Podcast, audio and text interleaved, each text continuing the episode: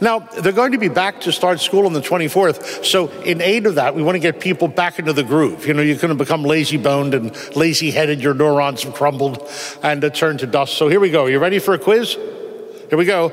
Close your eyes. Everybody, close your eyes so you can't be embarrassed by if you get the wrong answer or steal someone else's answer, I might add.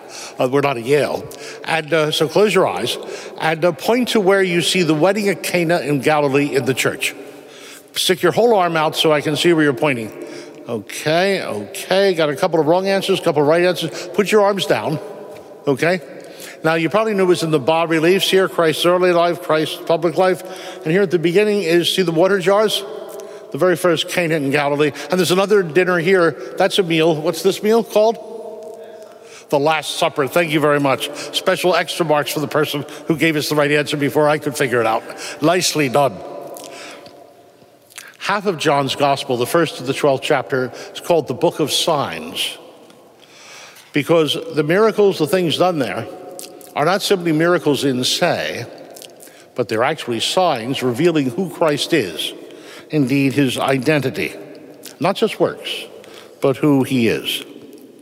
And so, this first of them, this, this is the second chapter of John, the first 11 verses, is at Cana in Galilee, as we all know.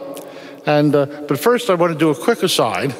Uh, and the aside is about our Blessed Mother. Would anyone object to my talking about our Blessed Mother? Would that be all right? Nobody? Okay, good. Just want to give a trigger warning, you know, so you know. Now, our Blessed Mother. What do you notice? What is her line in here? Her second line is even better, but her first line is you know how we say the saints, as Catholics, the saints are our support group. We have them as our friends, we depend on them for help. It's like when you're going to an Algebra 2 test at high school, you say to your mother, Could you say a prayer? I've got a dreadful algebra test today. And your mother says a prayer for you. You don't think your mother's God, but you do know your mother will look out for you. And so, what does our Blessed Mother do today in the very gospel? She comes to him and says, Son, they have no wine. Did you ever doubt that she was concerned about other people? Look at John 2, and you don't have to doubt anymore. We're not saying she's God. We're saying uh, as we believe in immortality, she may invisible, but be invisible, but she's still around, and she cares for all of us in the communion of saints, and the other saints do as well. I hope if you feel alone in the world, that that's heartening, that you know the Lord's help, the Spirit's help, and also Our Lady's help, and indeed all the saints. Now, those stone water jars that were there were used for Jewish purification rituals. Uh, the stone was incapable of being ritually impure.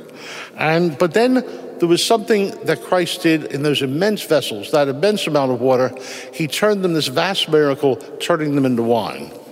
Yet there was something vaster still that all of that which pertained to the purificational rituals of the Jewish law, would soon will be outstripped, eclipsed by the salvation coming Christ, that God so loved the world that he sent his only Son.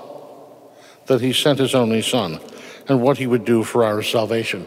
My time has not yet come. That refers to the passion and death, and indeed his resurrection, the paschal mystery that's coming. And so these signs are those of his identity. But you know, there's also another matter that we're asked to look for in terms of signs, and that's given us by Paul in 1 Corinthians, the 12th chapter, a few verses in the 12th chapter of 1 Corinthians. And he says there are different uh, gifts, but the same Spirit. So, behind all those different gifts, you'll see the Holy Spirit. There are different ministries. You can see all those and think of them in jumble. But behind all that, identity of the same Lord as their source. Then there are different works, accomplishments, things being done. The same God and Father behind all of them. And each person receives a gift, and those gifts are given for the common good. And so some are uh, uh, gifts of wisdom, some gifts of knowledge, some gifts of power, some gifts of uh, reaching out to others, some matters of expression, some matters of uh, perception, discernment, uh, some tongues, some interpreting tongues. Notice how the ones that were the flashiest, that capture people's attention, he leaves to the end. You hear turn on some religious channels, and all it is is the flashy stuff. But actually, it is the little virtues, as St. Francis de Sales used to say, that are the greatest. It's not just giving away a million dollars, although if you have it, we really need it here because of COVID. So we'd really be grateful. So I'm not trying to knock people with a million dollars burning a hole in their pants, you know, so I don't want that to bother you, burn a hole in your pants. But the fact is, the everyday virtues of putting up with each other, loving each other, encouraging each other, bearing with each other, those are the most marvelous things of all. And how important, though they're not flashy, like the gift of tongues, but these other matters, uh, discernment and so on, to see. And then behind all these different gifts, to see a unity in God. I uh, sometimes try to reach out to MIT, students from MIT. They only deal in numbers. So could I offer a homily for MIT people? May I do that? It's 1937. That's my homily.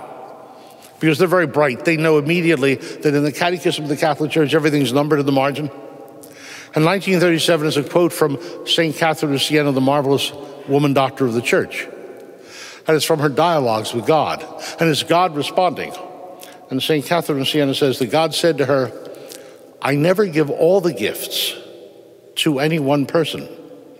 I give deep faith to this one and vivid charity to another, and then think of things that are opposites. I give uh, courage to this one and humility to that one, so that you will all need each other, so that you will all need each other, and so that you will be my ministers in helping each other, each by different gifts.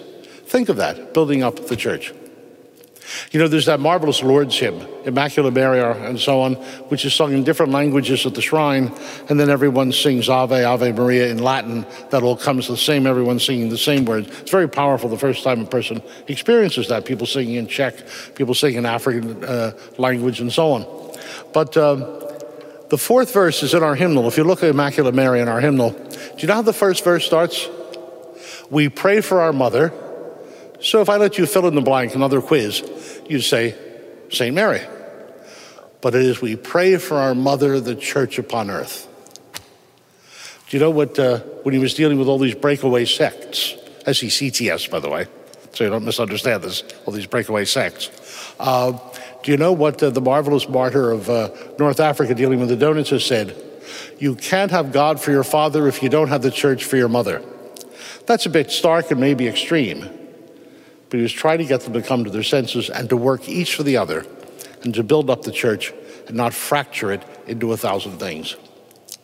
You know, the Pope tries to tell us things largely, if you look at trace the extension cord of the wall, trying to get us to become Christian. And people set the ruts don't want to hear that, so they say, Well, I don't like this, I don't like that, the other thing. So it's as if we're each going to found a different church. We're realizing that's already been tried. It's called Protestantism, but unfortunately, you walked into a Catholic church and it's not the ice cream brand on offer. And so, how important to become Catholic? To use our gifts not centrifugally, running out in different directions, saying the other people are wrong, but together saying everybody else is right and we have vast need of them too.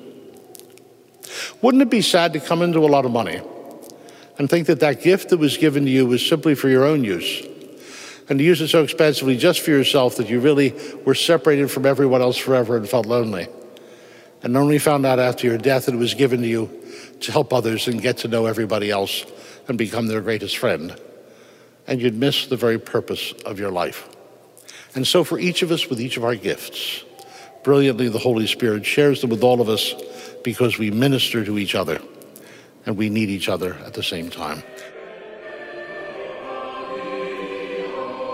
Thanks for listening to Within the Walls of St. Paul's Sunday Homilies. Please be sure to like us on Facebook and consider supporting us by visiting stpaulsharvardsquare.org. That's stpaulsharvardsquare.org. God bless and see you next time.